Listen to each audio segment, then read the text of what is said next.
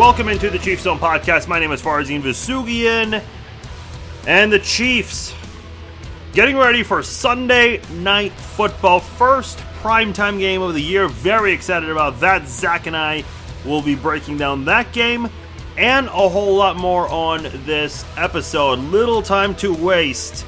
A lot of we want to get into.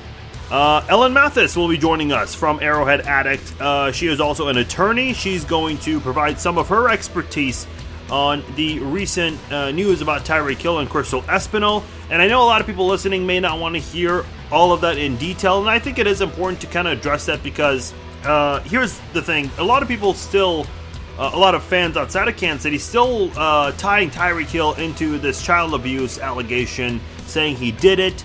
And I think these details that are coming out will definitely help clear things up uh, as far as his name goes and what, he was accused of. So I think it's important that we do address that. But we're also going to talk Chiefs with Ellen Mathis, so we will do that. Also, four games into the season, we're a quarter into the season, five things the Chiefs need to improve on. I will talk about that as well. Also, uh, there is a record that Patrick Mahomes could be breaking as well. Uh, not anytime soon, but he is inching closer and closer to that as well. So we'll talk about that. Uh, also, obviously, we will break down the game between the Chiefs and Colts. We will give our predictions, and a golfer got suspended for three years. All of that and much more here on the Chiefs Zone podcast. I am Farzin Vousoughian. He is Zach Stegenga. You can follow me on Facebook, facebook.com slash Farzin Vousoughian. Follow me and like my Facebook page. Follow me on Twitter at Farzin21. Zach is at Z Stegenga, and you can text the podcast at 913-808-2119. Got a couple of texts to read here on this episode. Make sure you're subscribed to the podcast as well, and you share the links for this podcast. As I mentioned, Zach Stegenga all the way in New York City joining me here on this podcast. Zach, how is everything in the Big Apple?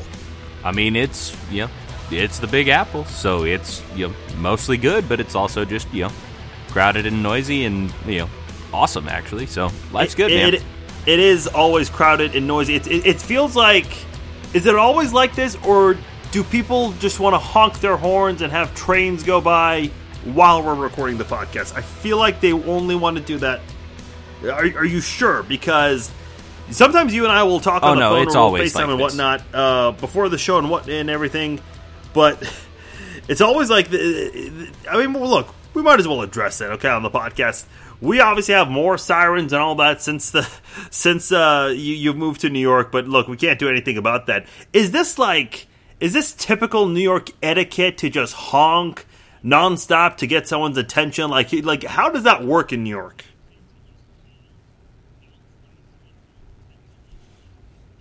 I mean, more often than not, it's uh, normally a car that is like you know approaching a crosswalk just to say, "Hey, pedestrians, I know you think you can walk here, even though you don't have the walk sign, but please don't because I'm a car and I have the right of way, and I really don't want to hit you."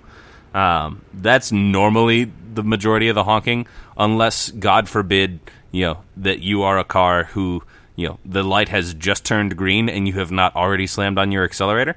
Um, that happens a lot too. Um, that's normally what you're hearing when you hear lots of honks at once.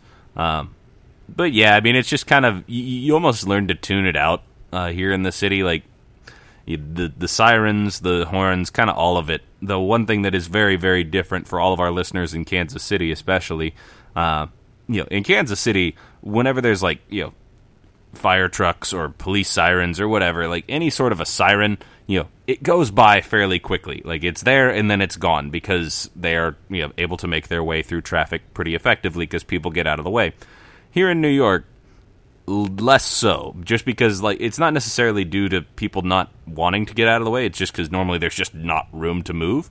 Um, but as such, you know, the sirens, you know, when they're here, they linger You know what's for a funny is while last because not even this past Labor Day weekend, but the traffic. Labor Day weekend Gotta before it. that on a Friday, I didn't have work, so my brother and I uh, we uh, went to uh, Manhattan, Kansas, and uh, I, I had been there once to cover a KU football game, but I, I obviously didn't get a chance to really explore the city and whatnot. Uh, and I've always wanted to see it. I mean, even though I'm a KU fan and all, I, I like to see other college towns in the area, and I haven't really had a chance to see other uh, uh, other college towns. But uh, I remember uh, visiting. Uh, well, before I went to Manhattan, you know, my brother and I we were getting ready to go, and uh, I was telling him, uh, "All right, yeah, sure, let me do a podcast," and it was on a Friday morning, and we'll head out after that. So what happened was we were doing the podcast, or I was doing the podcast, I should say.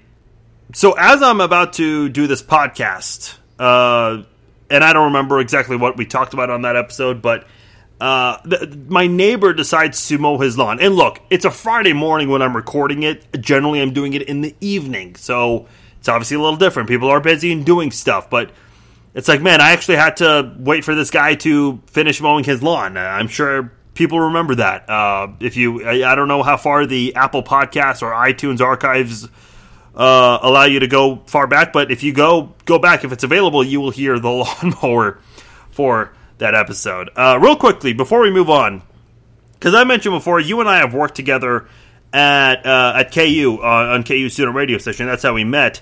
I still mm-hmm. Uh, the very first time I met you was uh, I was doing play by play for KU versus South Dakota State. This is 2012. This is Charlie Weis's first game as the head coach of Kansas, and I was told uh, a freshman was doing silent reporting, and I, I, I wasn't bothered by it. I'm like, who cares? I mean, if he earned the opportunity, good for him. And so we met well, each other. I, I, don't know about earn the opportunity. Actually, that's a really good story too. if if you don't mind my diving in on it. Yeah, so, well, let, let, me let me just share this. Um, you actually knew who I was because at the time I was writing for Bleacher Report, you mentioned that you had uh, you had read my articles and all. I was like, oh, that's pretty cool. Um, yeah. So, well, so plus, that was pretty I mean, cool. your you, name was pretty. I mean, I figured there weren't too many Farzin Vousoughians out there, so I figured I'd yeah, just kind of find out. Yeah, I mean, you don't get many of those. Uh, but go ahead, share your side. Like, how did you end up getting picked for sideline? so quite literally, I yeah, this was you know maybe second week of my freshman year. You know they do all that you know Hawk Week stuff where they have all the different organizations out there tabling, giving away free stuff, um, and uh, you know I had you know found my way to the KJHK booth, uh, you know amidst many of these other ones, uh, and I think Strothman was out there. To be honest, I really couldn't tell you who, but there was somebody out recruiting for the sports staff, and I was like, "Well, shoot, shoot, that sounds fun." Like, to know, be to be clear, you're you're referring to the sports director for KJHK. Yeah, at the time it was Pat Strothman, um, and but someone was out there recruiting for yeah to do sports radio. I was like, "Well, why not? I like sports and I like radio, so I could do these things." and you know at that point I was also you know, a freshman. I was like, well, why not? You know, there's op- an opportunity that's coming my way. I'm going to take it. And uh, so fast forward, you know, you get to that first meeting, uh, and he's looking for you know volunteers for sideline duty, and I've never done any of this before in my life uh, at this point. And I was like, well, shoot, why not? Uh, that was kind of the moral of the story here. Is like, I mean, why not? We'll see how it goes. And then next thing you know, I'm on the sideline for the first football game. Like that would have been my first football game as a student at KU. So, kind of a wild way to uh, you know start it off, but it was a lot of fun. I did not know that. I did not know that's how uh, that's how you started. That's actually that's actually really yeah, interesting. Completely um, underqualified, but it was fun. Uh, so I was also picked to do play by play, and then there's another guy. Uh, so I'm going to play an audio clip. This is from KU versus South Dakota State in the second half. So Zach, and then by the way, I mean for a freshman obviously this was your first time doing that. Uh, I was actually really impressed with everything you did. At one point, though, I did get really upset with something you did. So you're going to hear some crazy things. You're going to hear, by the way, our voices are a little bit different. This was what seven years ago, so understand that. Uh, my play by play a little higher. my my play by play ability definitely needed work at the time. Uh, keep in mind it's a student station, but uh, I'm not going to say anything I'm just gonna let you guys listen. This is uh, Zach basically uh, interfering with uh, our work. Here's what happened. One receiver set, play action, and a lopsided pass. It is intercepted by number 37 for the Jackrabbits, Skylar Luxa. It was a very lopsided. The, the pass was not really perfect, not a spiral that you normally see from a quarterback. Charlie Weis is going to let him hear it, and I think he's doing it right now.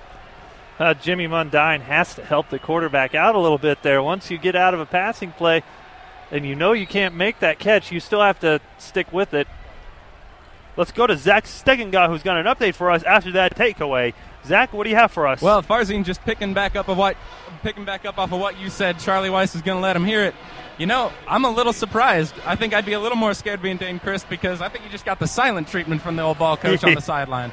All right, so I'd say Weis is pissed. All right, back to you. All right, thank you, Zach. And at the 40 yard line, Zenner tripped up. Weis was only, t- I think he only gave Crist a couple of words when I saw Crist walk back to the sidelines.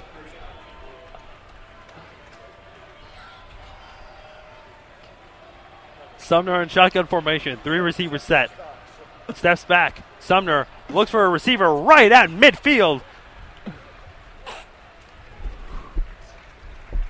It's actually going to be incomplete.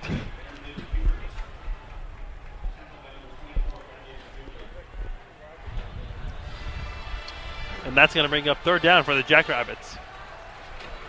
Well, a big play upcoming here for KU's defense. The passing defense has been a little bit rough here in this second half. This is a great opportunity for redemption for this Jayhawk defense. Let's see what Sumner does. Sumner at the 35 yard line in shotgun formation snaps it, quickly dumps it up to Zenner, overthrows him. Could not get Zenner. And he was under pressure, Trevor. Absolutely. A great job by the front seven to flush the quarterback out of the pocket. Good work for this defense.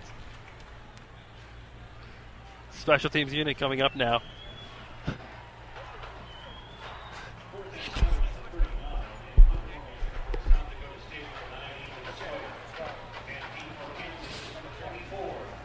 Zanagali, or excuse me, I believe that's Storvodka, punts it away, not under pressure like he has been a few times today. And that is going to go right into the end zone for a touchback. And we are going to take a break here on KJHK 90.7 FM. Okay, so obviously you heard, you know, basically two college students out of control because Zach said the words pissed off. And my immediate reaction was, are you allowed to say that on the air? And by the way, the sports director who you mentioned, Pat, um, he's the spotter. So, for those who don't know, a spotter basically helps uh, the play by play guys uh, basically figure out who made the tackle because sometimes you're far away in these press boxes, and the spotter generally has binoculars, as do the announcers. Uh, but he just wasn't even doing his job because we were just laughing the entire time. That's why you heard so much silence in there because neither of us could control ourselves. I, I kept looking at Trevor. I kept giving him this look like, "Hey, can you kind of just take over?" Because I, I, I I'm losing control right now. Uh, so that was that was what was your reaction like when you heard us just basically laughing the entire time? I mean, I'll be honest. I figured something was funny. I didn't realize it was me. no, it was you. The I don't know uh, when we told you this, but I tagged all of you guys on a Facebook post like two days later because mm-hmm. uh, Brent Musburger on ESPN he he said I, I don't know exactly what happened, but I think he also said the words "pissed off." And his color announcer, I can't remember, I can't think of his name right now. He also like kind of just like freaked out and started laughing out of the blue. He's like, "Wait, are you allowed to say that on ESPN?" Which, by the way, you're allowed to say "pissed off." It's not preferred, but it doesn't violate FCC violations or anything like that. So that was that was pretty funny, and uh, I remember we went back to you again uh, and you made some sort of reference to Tim Grunhard, former chief, of course, and he was on the yeah. sidelines. And I mean, you didn't say anything out of line there, but we were chuckling because we weren't sure if you were going to say something crazy again. So, well, to uh, be fair, you know, uh, I couldn't have repeated any of what Grunhard was saying. I, I distinctly remember that. I mean, I mean, I've been yelled at by a lot of football coaches in my life, but my goodness, he was in rare form. Uh, I mean, obviously not stuff that you can repeat on the radio. So, I mean, I knew at least you know the seven dirty words you can't say on TV or the radio or whatever that old George Carlin bit was, and yeah. Grunhard used lots of those. So I knew better than to repeat those. But to be honest, yeah. I, I thought nothing of it because I mean, hey, Weis was pissed. Um, you know, totally gave Dane Crist, you know, his golden boy at the time, the uh, complete cold shoulder silent treatment. So, yeah, kind of I mean, an interesting little experience there. Uh, just to help, you know, everyone except for like the five people who don't know who Dane Crist is. Dane Crist was the quarterback for the Jayhawks. He transferred from Notre Dame to reunite with Charlie Weis, and obviously a connection there, giving him an opportunity. But yeah, that is. Well, he's a former five star recruit, which was a huge deal at the time. Yeah, it felt yeah, like for it, sure. and we all saw how it turned out. Both him and Jake Heaps, you know, really uh, did a heck of a job. Boy, you're just dropping names that I don't think anyone knows except for two other KU fans. But nonetheless, uh, that was the uh, audio clip. For those who have always wondered, uh, that was Zach and I's first time working together. Uh, I, I, I liked him. I, I thought he did a great job. But that moment right there, I'm like, you could have cho- picked a better choice of words because obviously we lost control of that entire segment, and I was really through. I was trying like to focus so hard on the play by play. I'm like putting you know, uh, what's the word I'm looking for? Uh, I, I'm putting some oomph on some of those calls, and obviously you can tell I'm trying too hard. Uh, but yeah, that was uh, that was Zach and I's first time working together on uh, KJHK, KU student run radio station.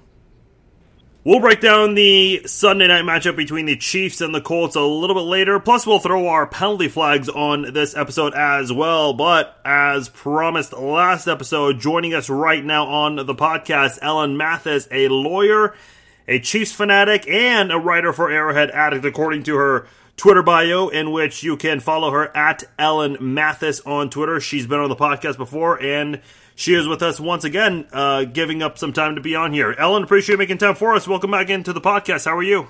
I'm good. Thanks for having me back. Yes, I know uh, the last time we had you on was that insane weekend following the draft with the with the audio, and we're going to talk a little bit Tyreek Hill as well because there have been some um, some updates from that. And let's start there.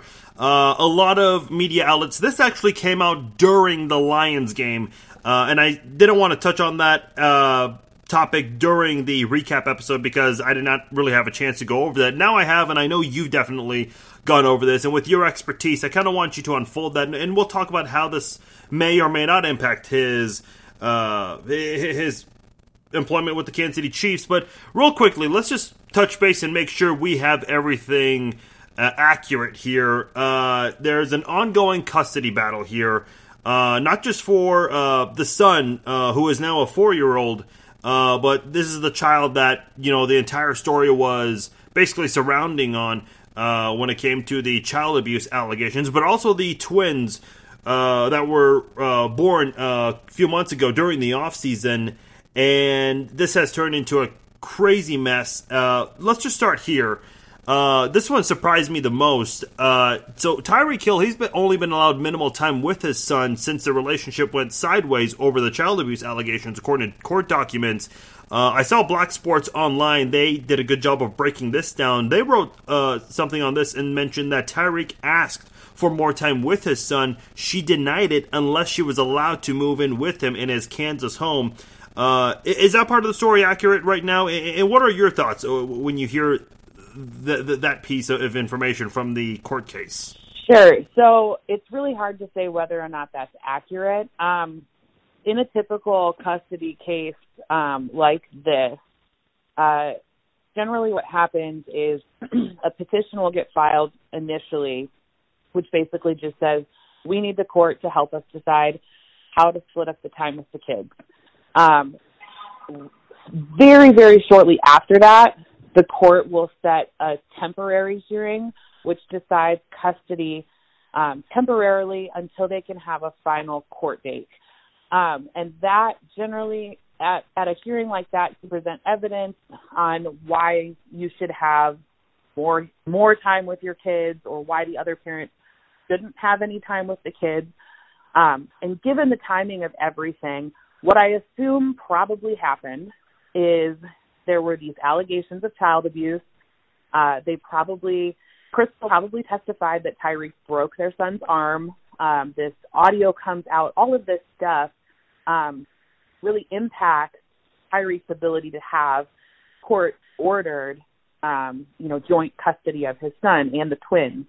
Uh, given that, um, you know, after everything kind of settled down, things were uh, not necessarily well decided by the NFL. Um, he probably went back to the court and said, "I deserve more time with my son, but she's not giving it to me." Now, I'm sure that they probably had some sort of um, not in court, you know, off, off the record kind of negotiations between the two of them where maybe she did say, well, sure, you can have more time with your son if you let me move back in. But smartly, um, it would appear that he uh, said no. Um, so I'm guessing that's kind of what happened. So now we're at this point where Tyreek's wanting more time with his son and with the twins, um, and they're going to have to go back to court um, to get that figured out if they want to try and alter that temporary agreement. You know, this really upsets me. I, I, as as a journalism major, as someone who's been an intern and you know did a lot of behind the scenes stuff, all the way to you know writing articles and being on the radio and whatnot. You know, I was really upset uh, from a journalism standpoint how Channel Five handled all of that. But what what really upset me even more is that when the story did take a big turn, a negative one for Crystal, uh, with the reports of the text messages and the reports that they were authenticated and all, you know, Crystal just basically disappeared and was no longer a participating member in all of this. She didn't even cooperate with the NFL when the NFL reached out to her. Uh, when they were trying to determine whether or not they should suspend Hill, basically their uh, investigation and all of this. And I think that's an important angle that, you know, the Mike Florios of the world, the Mike Freemans of the world, they're refusing to acknowledge that. Uh, as someone who's a lawyer, obviously you're a Chiefs fan as well, we all are here, but uh, with your expertise, uh, because I see a lot of people, you know, they make these Tyreek Hill child abuse jokes online, and, and, they keep saying, you know, he did it, he did it, but you know, a lot of the national media has they, they did not emphasize that she all of a sudden was really quiet and did not talk to the NFL when they reached out to her and all of this. Yeah, I think um, I was really upset with the way KCTV5 handled it as well. I think um, that was really um, irresponsible on their part.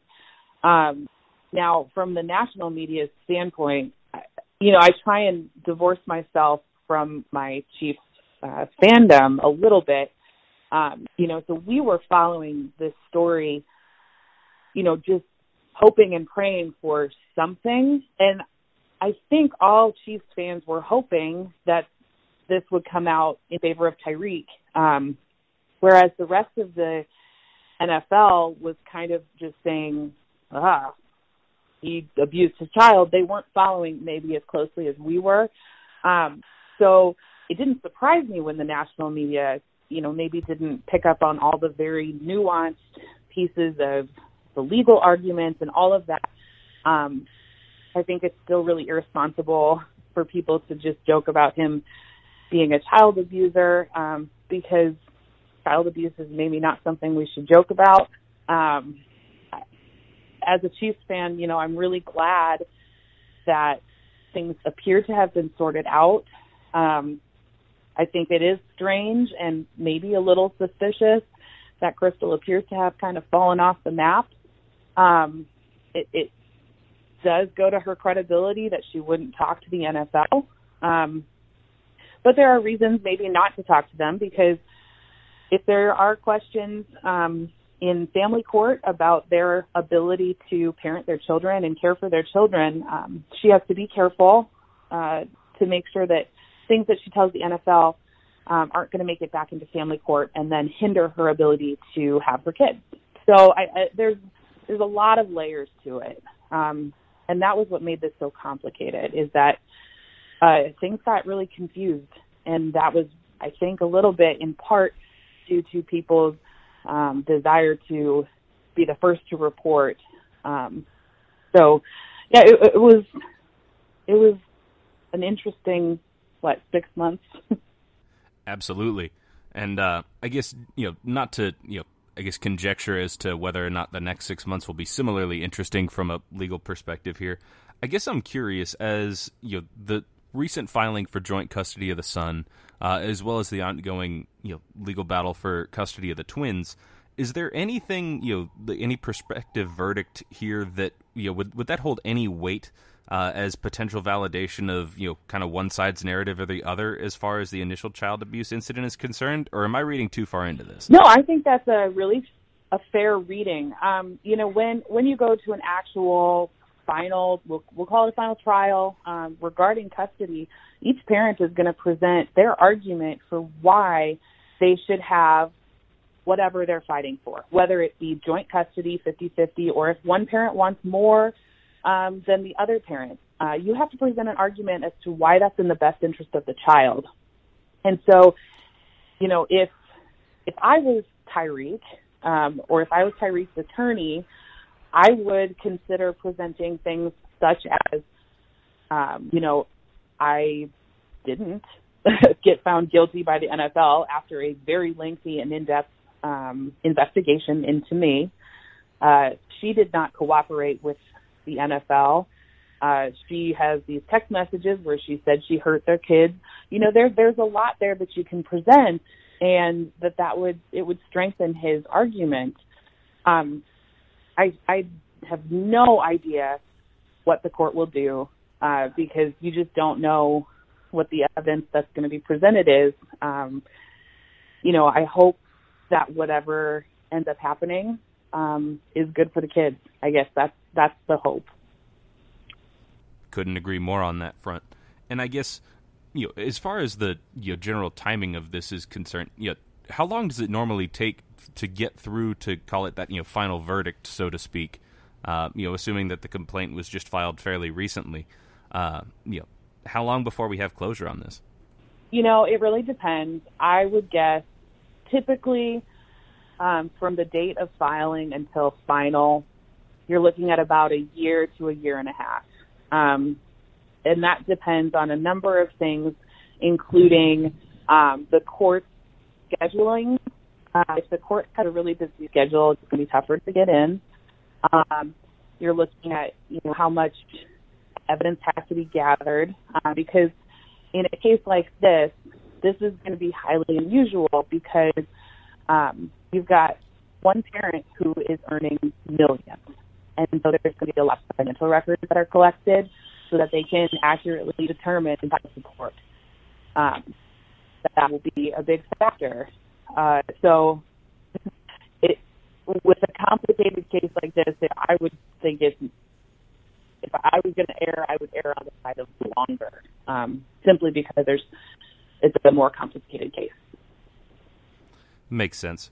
And I guess you know, you alluded to the fact that you know one of the uh, you know parties in the case is making millions of dollars, and of course with the new extension, he's making even more millions of dollars than he was previously. Uh, and I guess one of the things that when I saw that contract come out, recognizing that obviously it you know came on the heels of one of arguably the most unique circumstances under which we've seen a contract extension signed in the NFL. Uh, certainly, as as Chiefs fans, I guess I'm curious. You know, I, mean, it's obviously been fairly widely speculated that there's you know going to be some level of protection or provision for uh, the Chiefs to you know I guess kind of hedge against any potential off field stuff. But you know, as someone who I know you're not an agent, but you are a lawyer. So I'm curious, you know, could you provide any level of context as to like, you know, the sort of protections that really could be written into that sort of a deal? Is there any real limitation on that, or is it just kind of whatever you know the creative minds on either legal team could come up with? Um, you know, who knows at this point? Um, I mean, I assume. Um, I mean, I guess one example we can look at is Antonio Brown's contract with the Patriots. Um, they put in a clause where anything detrimental to the uh, the however the the perception of the team. Um, I think that was the language or something similar to that. Um, I mean, anything that Tyreek does where he abuses or is accused of abuse is going to look bad for the Chiefs. I assume they have some something like that in there. Um, I don't know if if Tyreek would sign this, but if I was the Chiefs, I would consider putting in something about um, his relationship with Crystal. Uh, we know that that's not necessarily a great relationship. It's pretty volatile. Um, so maybe something in there. I don't know if you can actually control somebody's personal life to that extent, but uh, the NFL certainly would push the limits if anybody was going to. Um, so who knows what the contract actually says, but my suspicion is that the Chiefs protected themselves well. Um, Tyreek recognized that the Chiefs stood by him um, and believes in himself enough to believe that he won't need to have those protections. Ellen Mathis joining us here from arrowheadaddict.com. Follow her on Twitter at Arrowhead Addict, sticking with Tyreek Hill, but switching gears to the more fun stuff, uh, on the field stuff. The, yeah, the, the, the good stuff. Uh, 4 0, of course.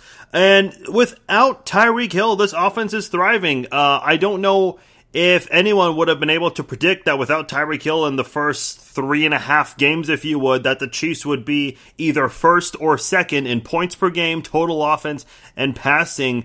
What do you attribute that to? And, I know a lot of it has to do with Patrick Mahomes, but even then, I don't think we would have uh, we would have still seen that coming without Tyreek Hill's uh, presence on the field. Yeah, I, I think um, I think it all starts really with Andy Reid. Um, I don't know if you read the ESPN article about Andy Reid um, and the person that he is and the way he coaches, uh, but I think Andy Reid, it all it it starts and it ends there. He has one of the most brilliant football minds I've ever had the pleasure of watching, and he puts people in positions to succeed.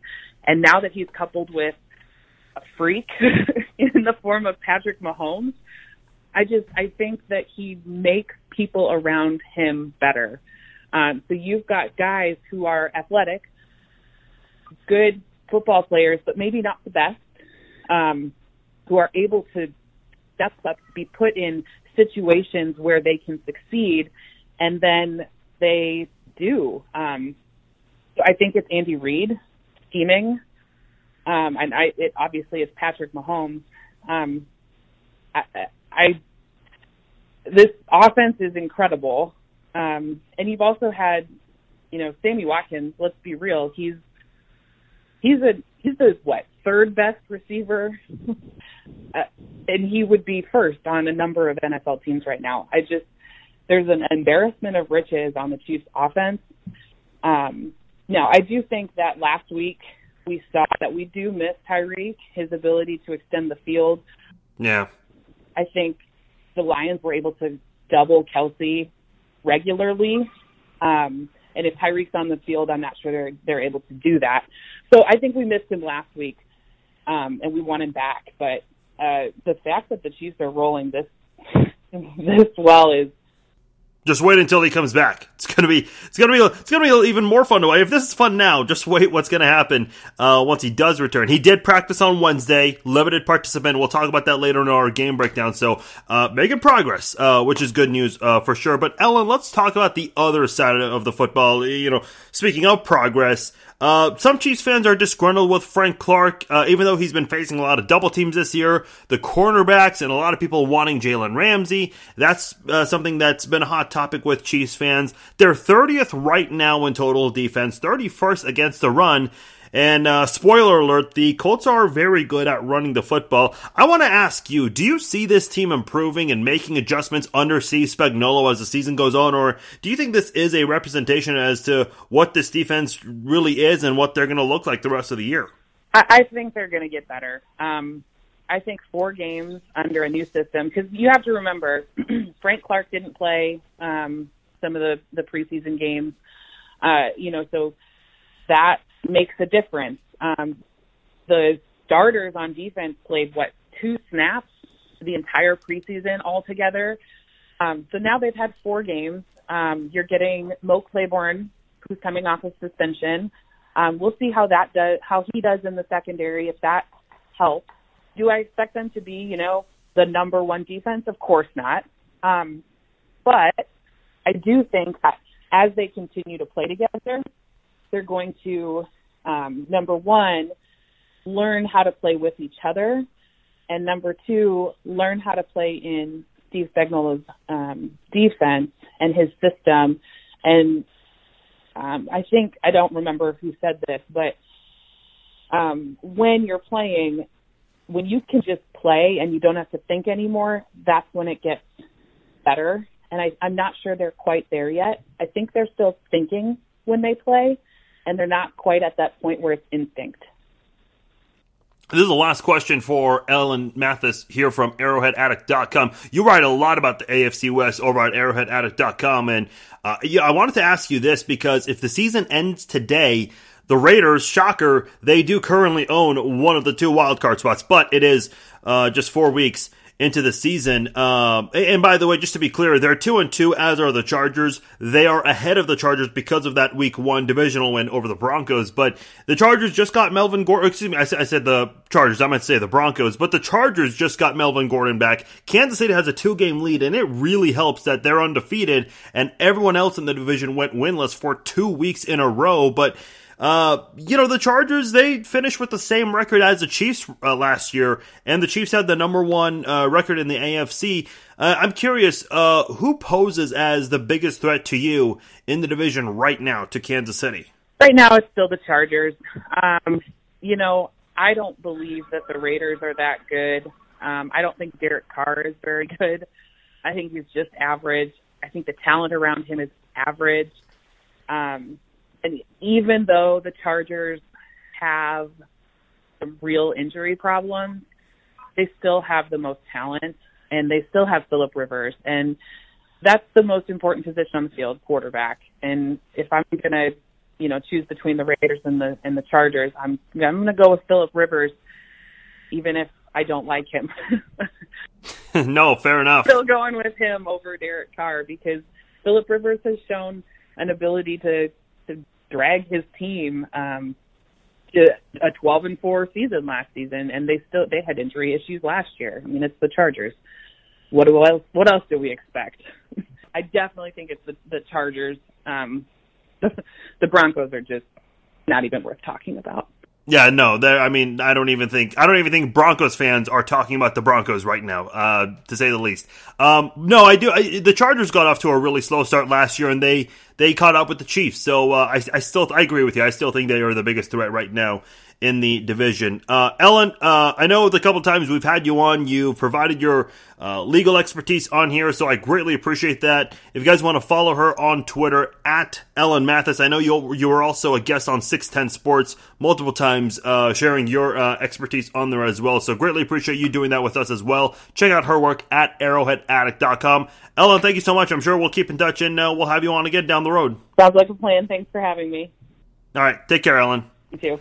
All right, our big thanks to Ellen Mathis joining us here on the Chief Zone podcast. Again, go follow her work and follow her on Twitter as well. Let's move right along here. And as I mentioned before the podcast, four games in, four wins, undefeated, good start, but at the same time, there are things to work on, Zach. Let's start things here. Let's play the music. Five things the Chiefs need to improve on. Number one, this is, this is really an obvious one. I think everyone will say this. Better start. Play for full quarters. The Chiefs have been outscored 26 to zip in the last three first quarters. They have not scored in the first quarter uh, since there was 24 seconds left in the Jaguars game in that first quarter. Uh, it, the Chiefs have gone 45 minutes and 24 seconds without a score in the first quarter. They were the best first quarter offense last year. They've got to change that. Number two, take care of the football. One of the biggest storylines for the Chiefs heading into week four was Patrick Mahomes and his first regular season game in a dome, and how that was going to be a great game for him. Statistically speaking, not terrible, but not the game we were expecting. Uh, it was really the fumbles, and Zach, you mentioned this. In a dome, you had uh, three fumbles, uh, and at the end of the day, uh, the Chiefs do have four total giveaways, all of them fumbles. No, interce- no interceptions this year from the Chiefs, so definitely got to take care of the football, and the Chiefs definitely need to make sure they fumble less. Uh, yeah, look, fumbles happen, but have it happen less times in a season. Uh, I mean, three in one game, way too much. So the Chiefs for sure are working on that this week. Number three, connect on wide open plays. My biggest criticism of Patrick Mahomes and we, we saw this in uh, the Lions game, but more so last year, we saw him miss on wide open plays that could have gone for big touchdowns. We've seen him connect on those throws, but he's also missed. Listen, everybody misses on uh, wide open targets. Overthrown, underthrown, it happens. But uh, if I had to nitpick on one thing, it, it, that's Mahomes' biggest weakness in my eyes. But in this Detroit game, he missed a lot of players uh, that were open,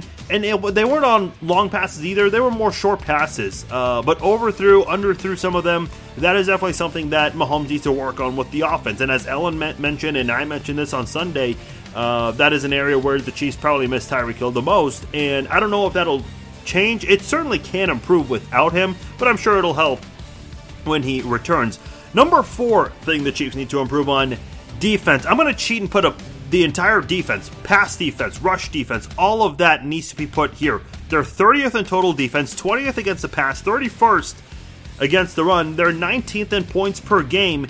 Now, they have allowed quarterbacks to get away. Okay, Lamar Jackson, he's a hard one to, to try to bring down. I can understand that. But other times, the Chiefs have struggled on this. Now, they got better in this game against the Detroit Lions. They definitely did but hopefully we can continue to see more improvement as the season goes along. Number five, man, this is a big disappointment to me, especially when you have Dave Tobes as the special teams coordinator. Why is there a freaking penalty on almost every single punt return it feels? In the Oakland game, there were three of them. In the Detroit game, I think there was only one, but my gosh. Um, it just feels like we can't get that typical Kansas City Dave Toub success on special teams because there have been so many penalties this year on punt returns. Uh, so the Chiefs definitely need to work on that.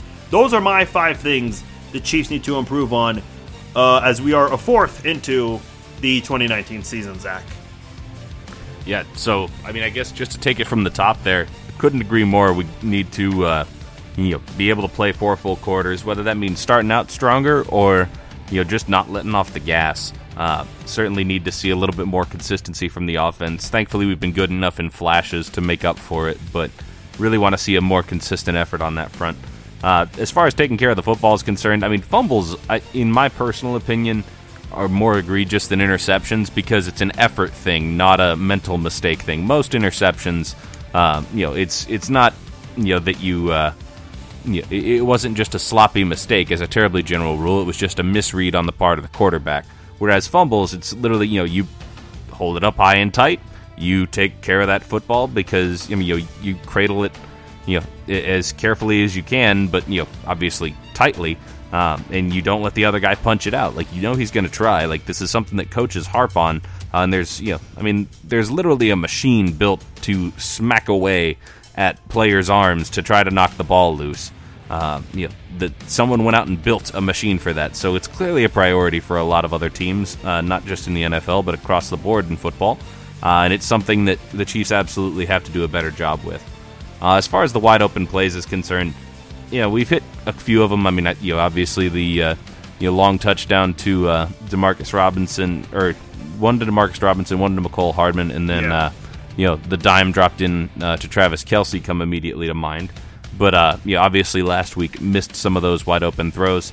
I think you know that was more. It felt more to me like an isolated incident than a uh, you know something that I've seen a lot of this season. So I'm less concerned about it. But obviously, you know, still don't like to see it happen uh, whenever it does. The defense. This is an interesting one because you know they're the opposing defenses have been getting the ball out so quickly against us, and I think a big part of that. I mean, obviously the pass rush does a decent job of you know making things a little bit uncomfortable for quarterbacks, but really it's just because we've left so much open underneath, which I understand, but uh, yeah, really need to see some improvement there on the defensive side of the ball, especially the cornerback play. I mean, Charvarius Ward, you know, don't get me wrong, he does a great job uh, of you know, being able to you know, minimize the damage when he whenever someone catches the ball against him, but the best way to minimize damage and yardage given up against you, while I appreciate the fact that he's a sound tackler, is to not let the guy catch the ball. Uh, it's very simple, or at least it seems that way. Uh, and so, really want to see some improvement out of him. Hopefully, the addition of Claiborne will help there. And then, you know, the, the fifth point that you made is the one that has been, yeah, the absolutely most infuriating to me. Just because when you think about the when these plays come in, you know, especially the punt returns, it's after the defense has done a nice job, made a stop on third down, life is good. You're getting the ball back. You get a little bit of yardage because D'Anthony Thomas or Mecole Hardman have been able to move the ball upfield a little bit. And then you get it pulled back because of a penalty, which is just, again, it's the mental errors. Like at this point, you know, the way I look at it is you're in the NFL. You shouldn't be making dumb mistakes like effort or mental errors. Uh, that's just my opinion. But yeah, the illegal blocks in the back, like I get it, you know, heat of the moment happens, and I think that the refs are pretty whistle quick with some of those things. You know, you got to protect the players. I get that, but come on, man, like especially the ones when they're away from the play and they really didn't have any impact on you know what was the success of the play up until the whistle was blown. Um, you know, absolutely got to clean that up. It's very uncharacteristic of a Dave Toub special teams. So really got to clean that up. Hopefully, the uh, return of Tyreek will help the special teams out a little bit as well, just to get back to a sense of normalcy there. Yeah, and you make you make a good point about how a lot of times with these illegal blocks, it almost wasn't even necessary. That is the case for almost every single illegal block penalty that you see on a punt return. Uh, almost all of them uh, are the case like that. Uh, but you know, this is Dave Tobzak. You know, we know how great of a special teams coach is, and I feel like the past couple of years, this year and last year, we've just seen special teams, you know, take a take a back seat. Uh, I know Tyreek Hill had a punt return on the very first, or excuse me, he had a touchdown on the very first punt return. It was actually the first time the Chiefs possessed the football in that Chargers game. But after that, we have not seen a special teams touchdown since um, since that first punt return of last year, and kind of kind of makes me wonder what's going on there. Well, and with you know dynamic returners like we've got, you know, with D'Anthony Thomas who has shown the ability to do it both in the league and then you know especially in college where he was just absolutely electric. But then obviously Tyreek Hill and Mecole Hardman, you know, both of whom came into the league with you know obviously a solid receiving acumen, but even more highlight reels on the special team side of things. Like I don't think there's a ton of excuse for someone like Dave Toub who is you know was partially responsible for the greatness that was Devin Hester. Yeah, you know, I Chicago. You know, no, no disrespect to Devin Hester, but I mean, you're not going to convince me that he had more physical gifts than Tyreek Hill does, or than Mecole Hardman does. I mean, Hester was pretty, you know, pretty speedy, but pretty sure that both Hardman and Hill would take him on in a foot race and win by, you know, a couple of steps, realistically. So really would like to see that become a more dynamic part of the game. Let us know your thoughts. Do, do you agree with us? Did we miss anything? Facebook.com slash Farzin Vousoughian, at Farzin21, at Z and you can text us as well, 913-808-2119, and we will read uh, your text a little bit later on. Uh, real quickly, before we get into the game breakdown, uh, Zach, I don't know if you were aware of this, but Patrick Mahomes has thrown 156 passes this year, Russell Wilson has thrown 133 passes, and Marcus Mariota has thrown 119. And why am I mentioning those three guys? Well, the Chiefs are one of three teams that have yet to throw an interception this year. The Seahawks and the Titans are the others, hence why I mentioned their starting quarterbacks. Uh, Wilson, he's got 133 pass attempts. Mariota, 119. But Patrick Mahomes has more than those guys. Now, listen, you still got to give those other guys credit, but Mahomes, man, to go 156 passes this year without an interception, that's pretty good. Now, for reference, Aaron Rodgers owns the record for most consecutive passes without a pick with 402, a span that started in uh, on September the 30th of last year all the way through December the 16th. Uh, and again, that was, of course, during the 2018 preseason. The previous record was held by Tom Brady in 2011 with 358. Alex Smith came pretty close to surpassing Brady's record uh, at one time a couple of years ago. But when you look at Patrick Mahomes, 156 passes this year, no picks, right? He threw an interception in week 17 last year against the Oakland Raiders in the first half. Then he threw seven passes the rest of that game. That included the big touchdown pass to Demarcus Robinson, which was uh, Patrick's 50th touchdown pass. Then he was pulled from the game since it was a blowout, and you got to get ready for the playoffs. Uh, so, uh, 163 straight regular season pass attempts right now for Patrick Mahomes. Seven last year, uh, and what was the other number? 156 this year. If you include the playoffs, he threw 72 passes against the Colts and the Patriots in the AFC Championship game. Patrick Mahomes has thrown 235 consecutive passes without a pick. Now, I don't think the postseason stats will count. So, right now, Mahomes, if he wants to chase Aaron Rodgers, it's 156 passes. Uh, and let me just say this I'll mention this again in the breakdown, but the Colts have two players that have an interception this year. One of them is already ruled out for the game. The other one is questionable. So there's a very good chance that the Colts could field a defense in which none of their players have recorded an interception this year. Oh, and by the way, Patrick Mahomes this year uh, has 156 passes without a pick. Yeah, that's certainly not a stat that I was aware of. I mean, I knew he hadn't thrown an interception yet this year, but I didn't think about it in terms of number of consecutive passes. But Yeah, if he wanted to take a run at uh, Rodgers' record, I would absolutely be here for that. Um, you know, it's just you know, that that's the mark of you know an even more impressive quarterback. Realistically, to be able to have the big play upside that he did, or that he does, I should say. Um, but you know, minimize the interceptions. I mean, you know, people always compare Mahomes to Brett Favre, but one of the biggest knocks on Favre is that he was very interception prone because he would absolutely take chances that realistically he probably shouldn't have in some cases. Um, and Mahomes, you know, if you can keep the upside of you know extending plays and making you know big plays with his arm without the interceptions, I mean, you're talking about you know one of the greatest quarterbacks of all time, realistically. So hopefully, he can keep this up. There's a good reason to believe he will continue that this week against the Colts. But then again, it's always like these weird moments where okay, the team that doesn't have a, player with an interception, which could likely be the case for the Colts. Uh, none of their defense, uh, at least their available defense, has an interception this year. That's when the interception all of a sudden happens. But we'll see. A lot of people on Facebook and Twitter are saying I'm I'm now jinxing Mahomes. I mean, oh well. Uh, I don't believe in that stuff, but I guess some do.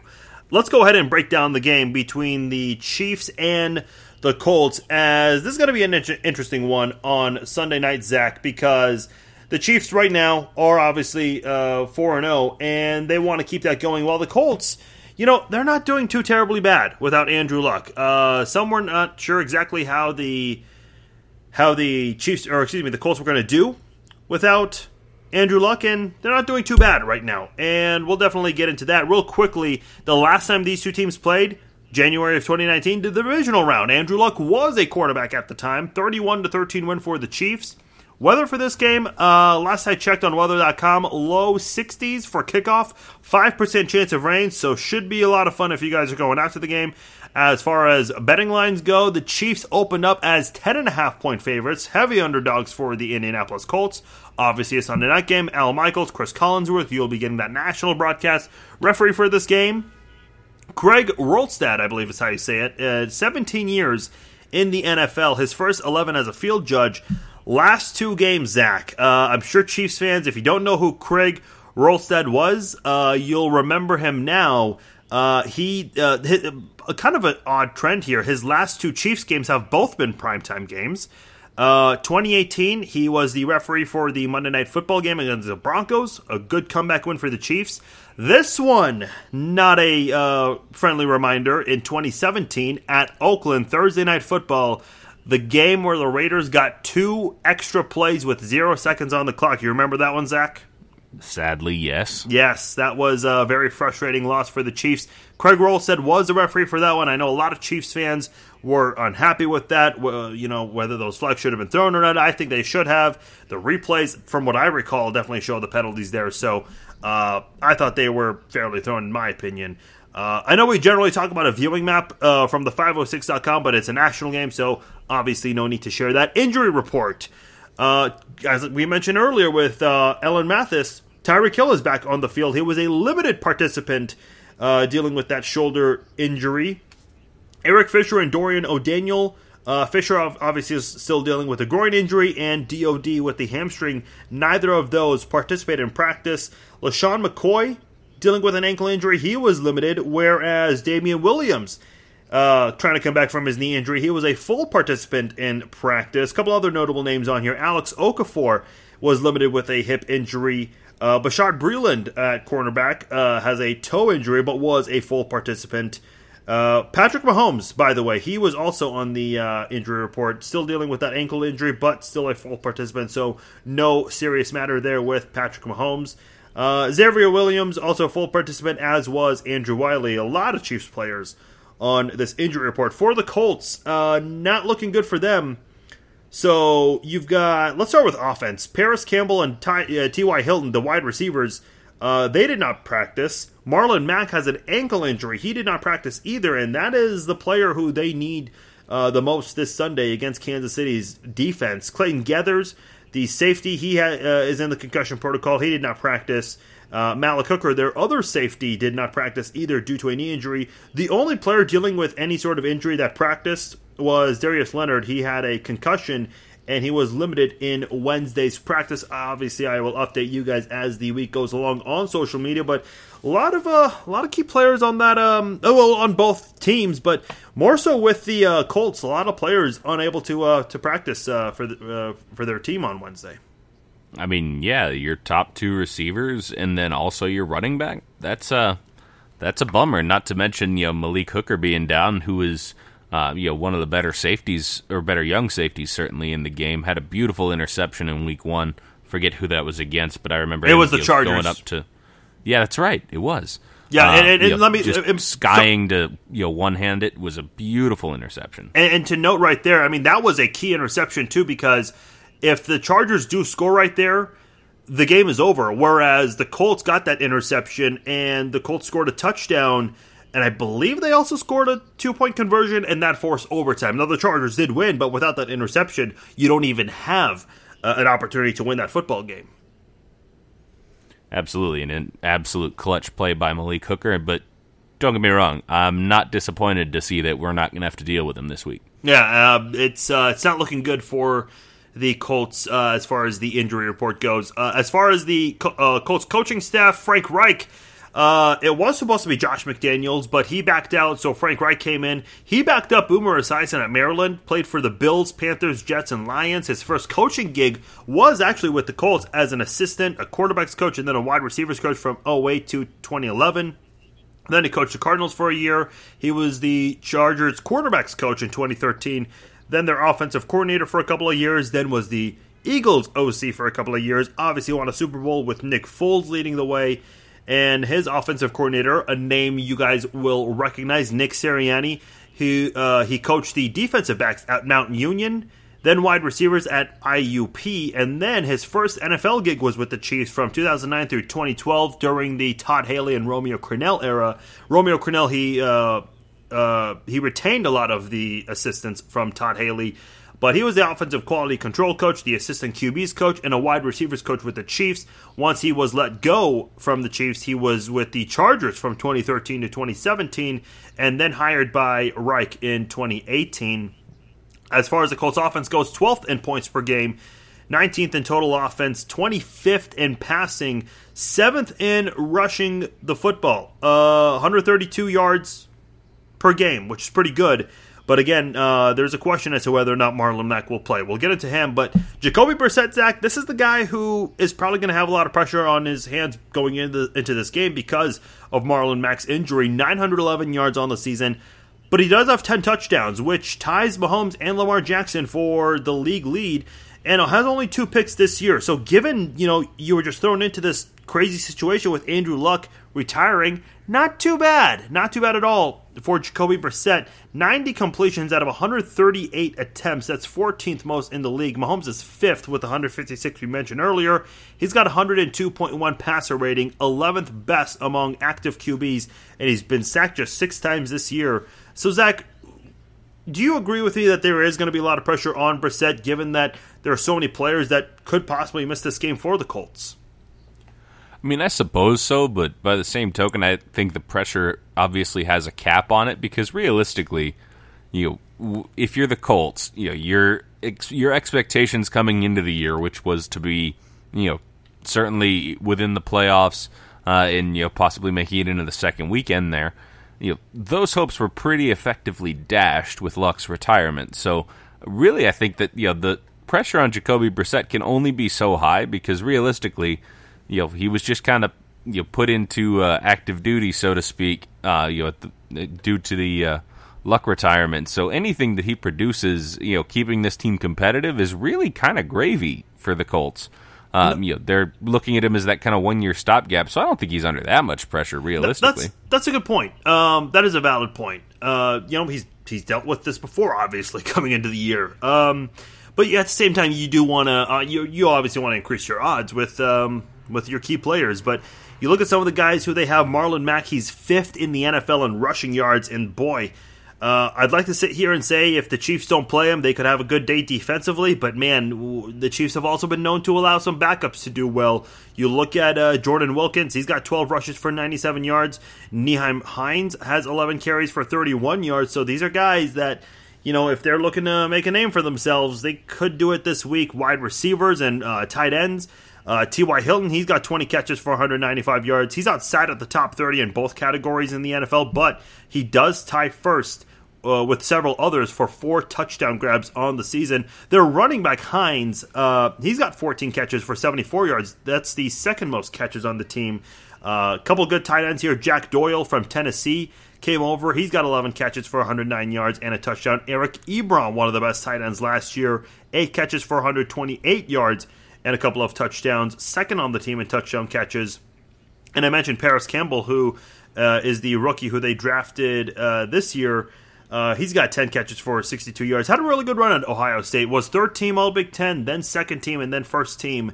Uh, so he's been doing a good job uh, for himself in the uh, in the NFL. And by the way, I apologize. I think I mentioned he was a rookie last year. Was his first year in the NFL. So mishap there. Uh, as far as the offensive line goes, Zach, uh, this is a very good offensive line. More specifically, the left side with Anthony Castonzo and Quenton Nelson, the left guard. Uh, Nelson is the he's rated the fifth best guard by Pro Football Focus, and Castonzo the third best tackle. Mitchell Schwartz is the second best, and Cowboys La'el Collins is the highest rated tackle right now. But Nelson, he was a Pro Bowler last year as a rookie. Castonzo definitely deserves to be a Pro Bowler this year. If there's anything that you're at least trying to rely on with this offense, you know, it's this it's this offensive line right now. Yeah, you might be missing a lot of key players, but that offensive line being there, we, we don't we don't address this much, but it does start at the line of scrimmage. You win and lose battles uh, with the offensive and defensive line battles there. And for the Colts right now, if there's anything good for them, you got some reliable offensive linemen there to help Jacoby Brissett going into this Chiefs game. Obviously, hostile territory at Arrowhead. That's very true. And the other thing that uh, you know is overlooked about this particular group of offensive linemen is that you know Quenton Nelson. I mean, actually, the Athletic did a great piece on him. Uh, you know, I think probably about this time last week. Realistically, if you want to you know dive in and look back at it, it's pretty easy to find on the Athletic.com. Uh, but they did a great write up, you know, just kind of showing how Quenton Nelson has really been able to transform, uh, you know, really kind of the entire demeanor of that offensive line, just because he is the kind of you know player who is not only going to you know block you, you know, obviously as hard as he can, but you know he takes pride in being able to put you in the dirt if he can. Uh, another uh, you know offensive lineman of note, the uh, their right tackle is Braden Smith. Yes, you know the local kid from Olathe uh, who went down to Auburn then, uh, and now is you know out there with the Colts. So it'll be an interesting little homecoming for him. Uh, you know, obviously as Chiefs fans, we can't hope it's all too happy, but uh, certainly it'll be good. You know, it'll be cool to see the local kid play in the uh, hometown stadium again. Switching over to the Colts defense, Matt Eberflus, the defensive coordinator. Uh, some Mizzou fans might recognize the name. He was an assistant coach at Toledo from 92 all the way through 2000. Gary Pinkel got hired by MU in 2001, so Eberflus followed him and was the defensive coordinator from 2001 to 2008. Um, you know, when he was there at Toledo as a player, I think uh, he played for three coaches uh, Nick Saban was one of them, and then Gary Pinkel was the other. So uh, definitely uh, fam- some familiar faces there. And obviously followed Gary Pinkel, then coached the Browns and the Cowboys, and now he's got his first gig as a defensive coordinator. Frank Reich. This his. Uh, this was obviously his first, first gig as a head coach, and all these coordinators. This is their first time being uh, offensive, defensive, and special teams coordinators. So, fun little fact there with this um, inexperienced coaching group, but still a good coaching group with this uh, Colts team. Uh, as far as the defense goes, 25th in points per game, 16th in total defense, 13th against the pass, and 25th against the run.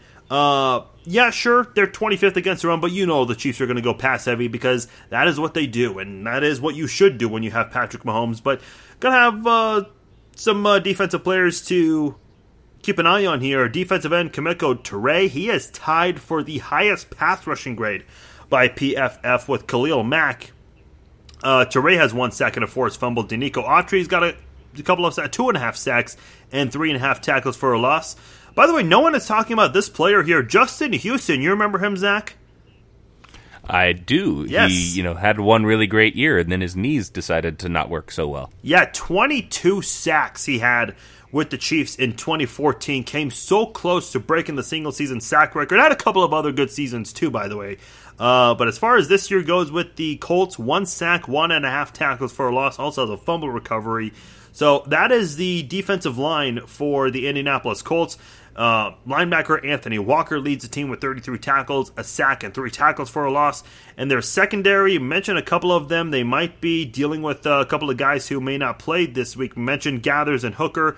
Uh, they are the guys who've gotten interception this year, but there's a chance that uh, uh, Hooker uh, is already ruled out, but Gathers very he's questionable right now. That is um, that is the report right now. That's the indication. But they've got some other uh, interesting guys in the secondary. Quarterback Rock uh, a second round pick. Uh, safety.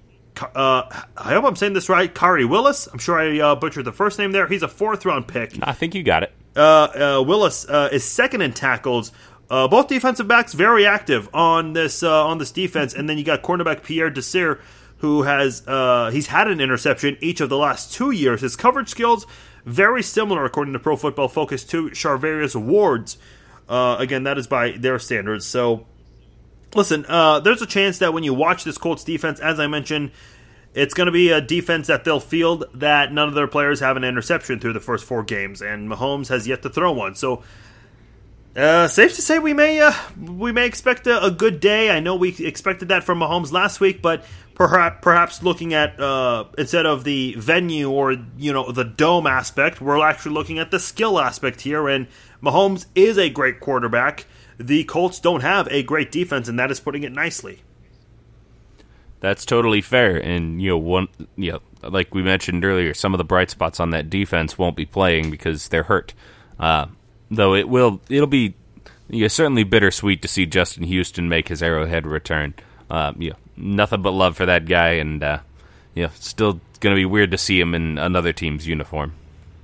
Special teams Ray Ventrone, he played for the Patriots twice and ended up being an assistant special teams coach for the Pats. Then he joined the Colts as a special teams coordinator Adam Vinatieri, everybody knows who this guy is. Very, very decorated career, but a terrible season. Four of seven field goals. He missed uh, from short range quite a lot this year. In fact, he missed three field goals in week one. One of them is a PAT. He missed a field goal last week against the Raiders, but didn't really make an impact given that uh, the Raiders won in a blood. Everyone thought he was going to retire, but um, not the case. Uh, still playing football. Pro Football Focus grades him as the worst kicker in the NFL. Meanwhile, their punter, uh, Rigoberto Sanchez, he is rated the second best punter from PFF, just outside the top 20 when it comes to punt average yards and net average yards.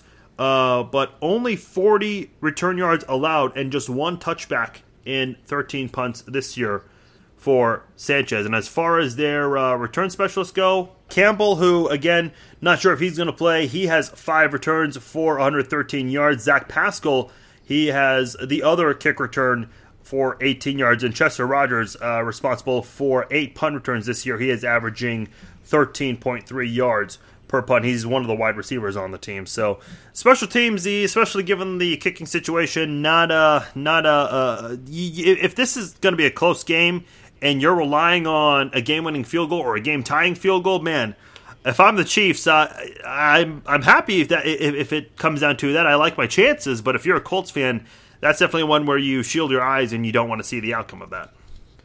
Very strange, just to consider the fact that realistically, what you've just said is that you know you expect Adam Vinatieri, arguably the clutchest kicker of all time, to choke in the clutch, which I mean just goes to show that age catches everybody at a certain point. Sadly. Uh, but realistically, if I'm a Chiefs fan and uh, you know we're in a close game that's decided by a field goal, regardless of whether or not I think we have the better kicker, and in this case I think we do, I'm going to be very upset because we should beat this Colts team by certainly well more than a last second field goal. Yeah, I, I definitely think it'll be a one sided game. Uh, but, but, as far as Vinatieri goes, when Peyton Manning was with the Colts, I remember, uh, I think it was 2007 where the Chiefs played him really close, and Vinatieri missed a couple of key field goals, and it was a low scoring game. I don't know if you recall that game, Zach, but he did end up coming through when they needed him the most in the end. So, uh, but gradually, yeah, he has uh, kind of. I mean, his age has kind of shown. He's what forty six years old, I think, forty seven. So. Uh, but hey, uh, he's up there. He's making a lot of money. But man, at some point you you would think that um, he would need to retire. But hey, uh, I don't want to sit here and say who should and shouldn't retire. Um, all right, Zach, let's go ahead and put a bow on this. What is your score prediction for Sunday Night Football? I'm going to go with you know, 35-21. Chiefs, of course. Do we get off to a better start in the first quarter? Do we score in the first quarter? I would think so. I think we'll get at least a touchdown in the first quarter there. All right. Well, the last time the Chiefs had a Sunday night football game at home was against the Bengals. That was a 45 to 10 score and I'm going with the same score, 45 to 10. I think Kansas City will hit 40 points again this year. Uh, and uh, they're going to keep the Colts in check in this game. I think they'll be able to do that and uh, cruise their way to victory on this one, and they'll be 5 and 0. Uh, it'll be the third year in a row that they'll go 5 and 0 if they win on Sunday night. Let us know your thoughts. Do you agree, disagree? Facebook.com slash Farzin Vousoughian, at Farzin21, at ZStegenga, 913 808 2119. Let's quickly read a, a text and an email we got. First from Michael in North Carolina out of the 336. Uh, he says, Is there any chance the Broncos would trade us Chris Harris? Okay, look. I have been asked this quite a bit on social media, and I address this topic, and I'll do it here on the podcast just real quickly. There is no way the Broncos will trade a big name player like Chris Harris to Kansas City. Uh, first of all, you don't you don't, you don't trade a player like that to your division. I know Andy Reid did it with Donovan McNabb. Very, very, very rare situation there. The only way the Broncos would even give up Chris Harris to the Chiefs is if the Chiefs give Patrick Mahomes in return. So obviously not a realistic situation. Uh, you just don't give up your be- one of your best. Play- I know Harris has not been the same, but you don't give up a key player to a division rival, let alone the best division rival. And arguably the biggest div- you know, division rival that you've got. Um, as much as you know, it would do my Jayhawk heart good to see Chris Harris come home. Uh, it's not going to happen. You know, it'd be great, but not a chance. You know, unless the uh, if that were to happen, it would mean one of two things, if not both. That would mean either the Chiefs gave up way more than they should have, the Broncos think Chris Harris is completely washed up, or possibly a combination of both. So I think it's safe to say we can go ahead and put this one to rest. Yeah, and, and again, I know a lot of, as you mentioned, he's a KU guy, so a lot of people would love to see that. I would as well, uh, but I just don't see that as a realistic possibility. Uh, we got an email got uh, from. John, uh, Farzin at FarzinVousoughian.com. First time emailing you, trying to keep it short, trying to see your thoughts on another option at cornerback help. I heard from another podcast that the Jaguars are turning down two. Uh, they're turning down the offer of two first round picks because they don't want picks that'll be at the tail end of the first round. Morris Claiborne is about to return from his suspension, and I know he hasn't been able to practice with the team. I also know he had some training camp and preseason to get uh, to kind of get to know the defensive system. I feel he, he will be an improvement. Hopefully, it can't be any worse. That being said, what are your thoughts on going after Patrick Peterson if the offer is much better than the offer for Jalen Ramsey? He's a veteran, and I feel he would only take a couple of weeks to get even slightly acclimated with our defense and already be um, uh, another improvement. My opinion, the defense is doing enough to keep the offense in the game. Could we afford to go after Patrick Peterson instead and hope that he can be ready for a playoff run down the stretch of the regular season? Thanks for your time. Love the podcast. Thank you, John. Appreciate you sending the email. Let me just say this. Early in the season, when people asked me this, I was against the idea because Peterson was and still is dealing with that suspension. But at, at this point, if Ramsey is not on the team, uh, what's the difference acquiring Ramsey now and acquiring Peterson a week or two later before the deadline? Um, I thought it, Price. I, I thought um, I thought Ramsey was going to be dealt by now. I know he was inactive with a back injury, for whatever that's worth. Um, not quite sure what's happening there, but look at this point. I guess hey, if there is a better offer for for a cheaper price to get Peterson, sure, why not? I'm not. I'm, I'm certainly not going to say no to that. I'm absolutely with you. I mean, as we've discussed ad nauseum at this point on the podcast, you know, I don't have any aversions to Jalen Ramsey. It's just all about getting it at the right price. Uh, and so, with that in mind, if we can get Patrick Peterson, who is still a comparable cornerback, he's the kind of guy you can still plug into the defense and say, guess what? Your job is to go shadow and shut down their best receiver. That's what he does. Uh, you know, he's definitely still got a few years of that left in him. And uh, you know, even if we only get him as the rental for the rest of this year and then the playoffs, you know, you give up, you know, second or third round pick for that, I'll do that all day. I might even do it for a first rounder, given that it's you know the thirty second pick in the draft if it goes right. So, you know, in that case, I'm all for it. But uh, yeah, it'll be interesting to see what the Chiefs look to do as Peterson's suspension finally runs out. Appreciate the text. Appreciate the email. If you guys want to text, uh, 913 808 2119. Uh, email as well, sure, that works. Farzin at FarzinVousoughian.com, but texting definitely makes it a little easier. Uh, definitely try to keep your guys' comments too. Uh, just a couple of sentences. Uh, like I said, we had a couple of long ones the past couple of weeks, and I appreciate it. I, I, definitely want to take the time to read them if you guys are taking the time to text us, uh, because that does not go unappreciated. But uh, try to make yours uh, as short as possible, get it straight to the point, and Zach and I will definitely read your text on the next episode. All right. Uh, we're going to do one of our closing segments, so let's go ahead and wrap this show up and throw our penalty flags.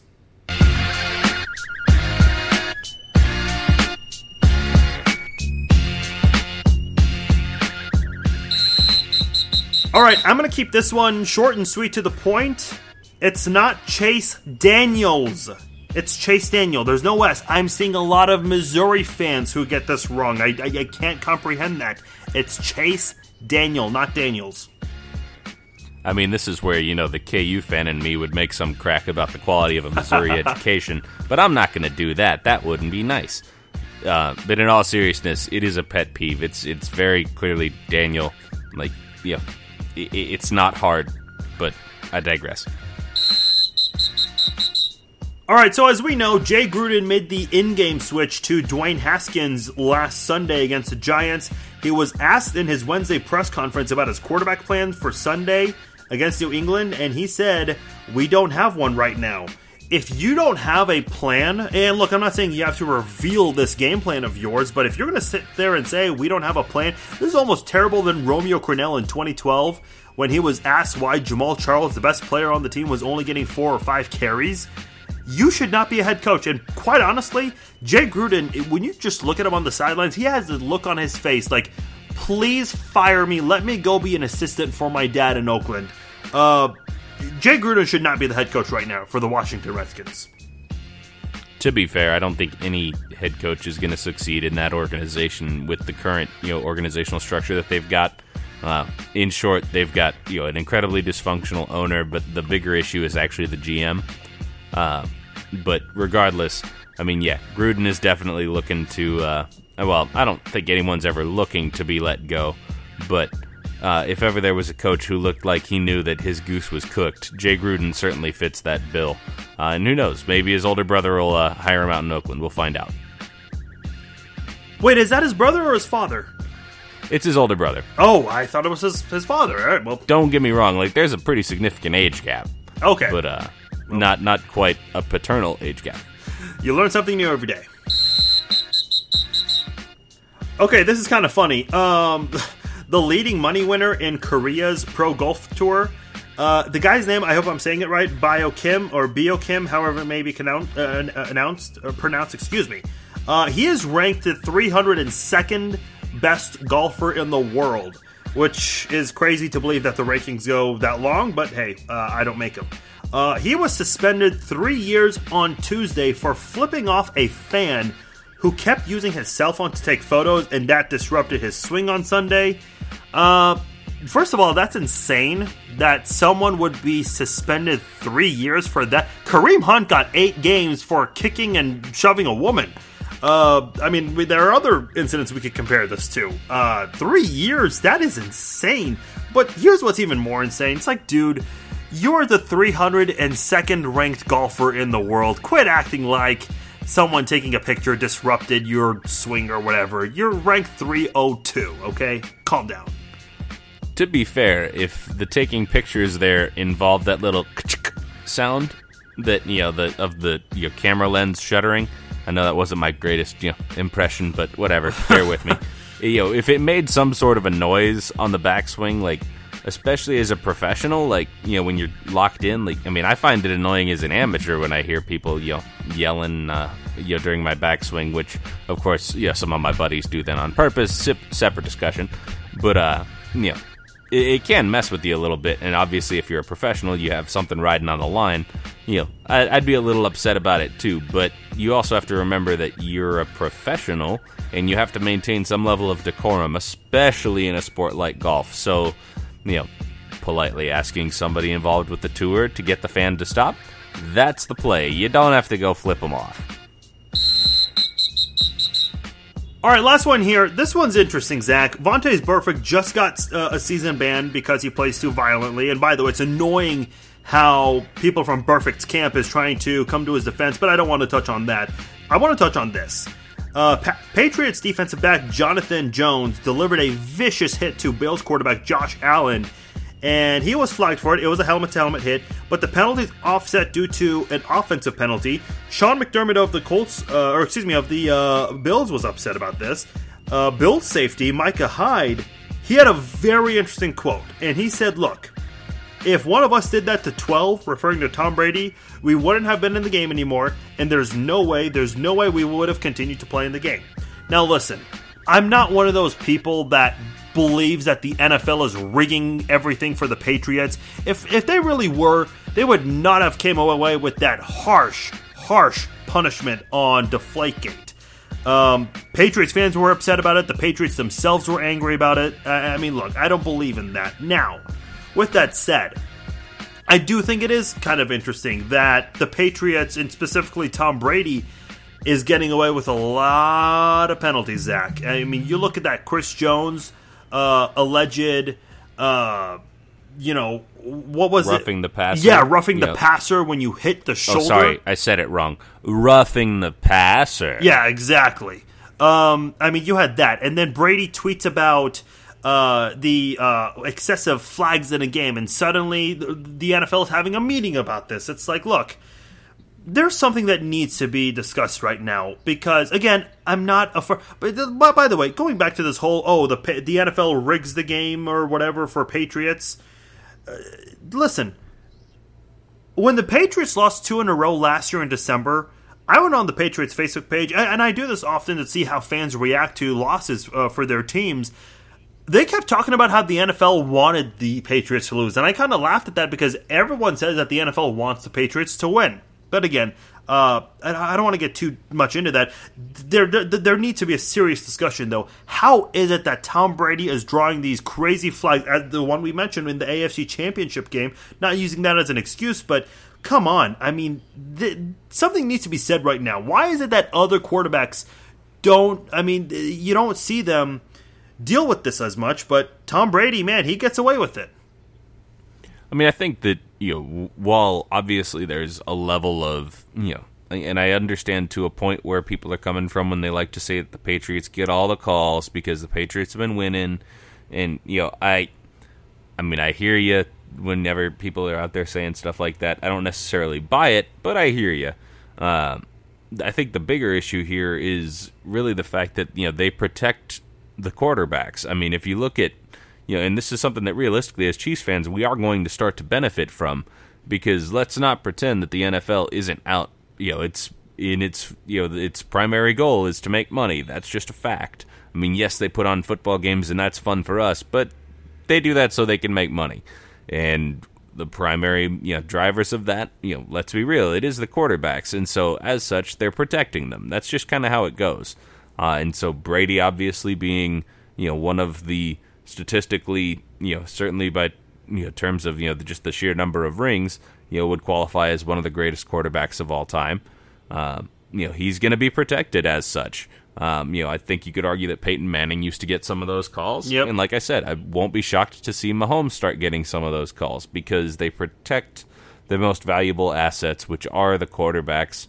That's just how it is. Yeah, So- and, and I'm seeing a lot of the comments. People are saying, "Oh, Mahomes, the new golden boy, got to protect him." Which, you know, it's funny because we sat there in that Ravens game wondering, you know, how are the Ravens getting away with so many calls on Mahomes? But so, you know, eh, eh, fans, it's always perspective. That's one thing. I remember Roethlisberger.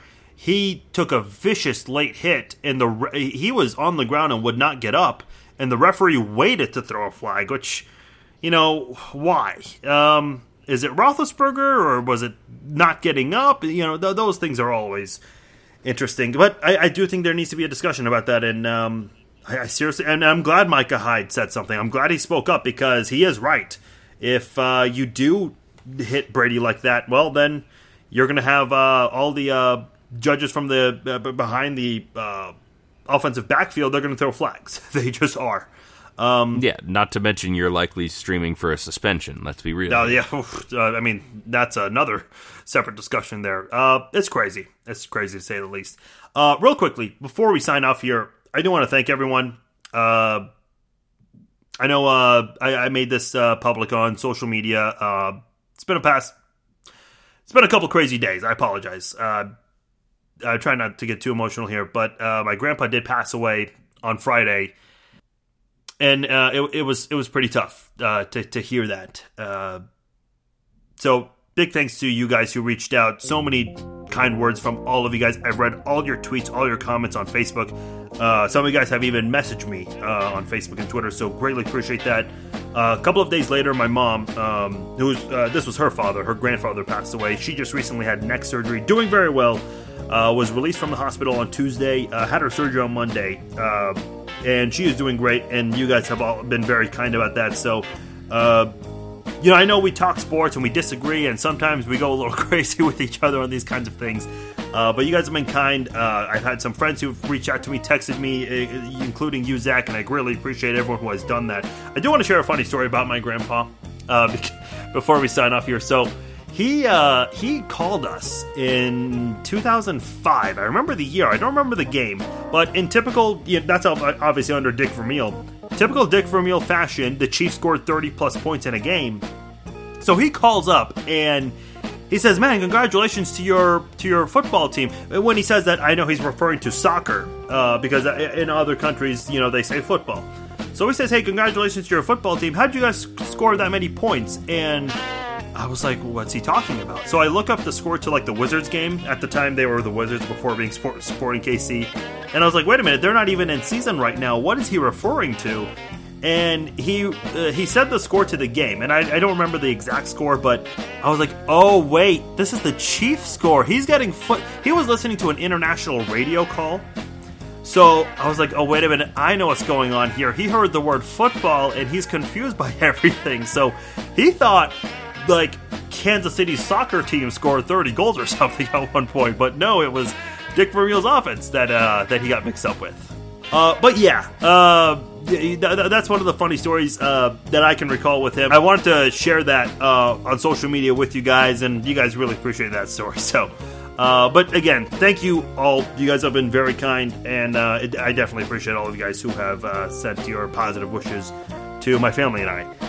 Big thanks to all of you listening to the podcast, facebook.com slash Vousoughian. Like the page, we'll do a Facebook Live at halftime and after the game.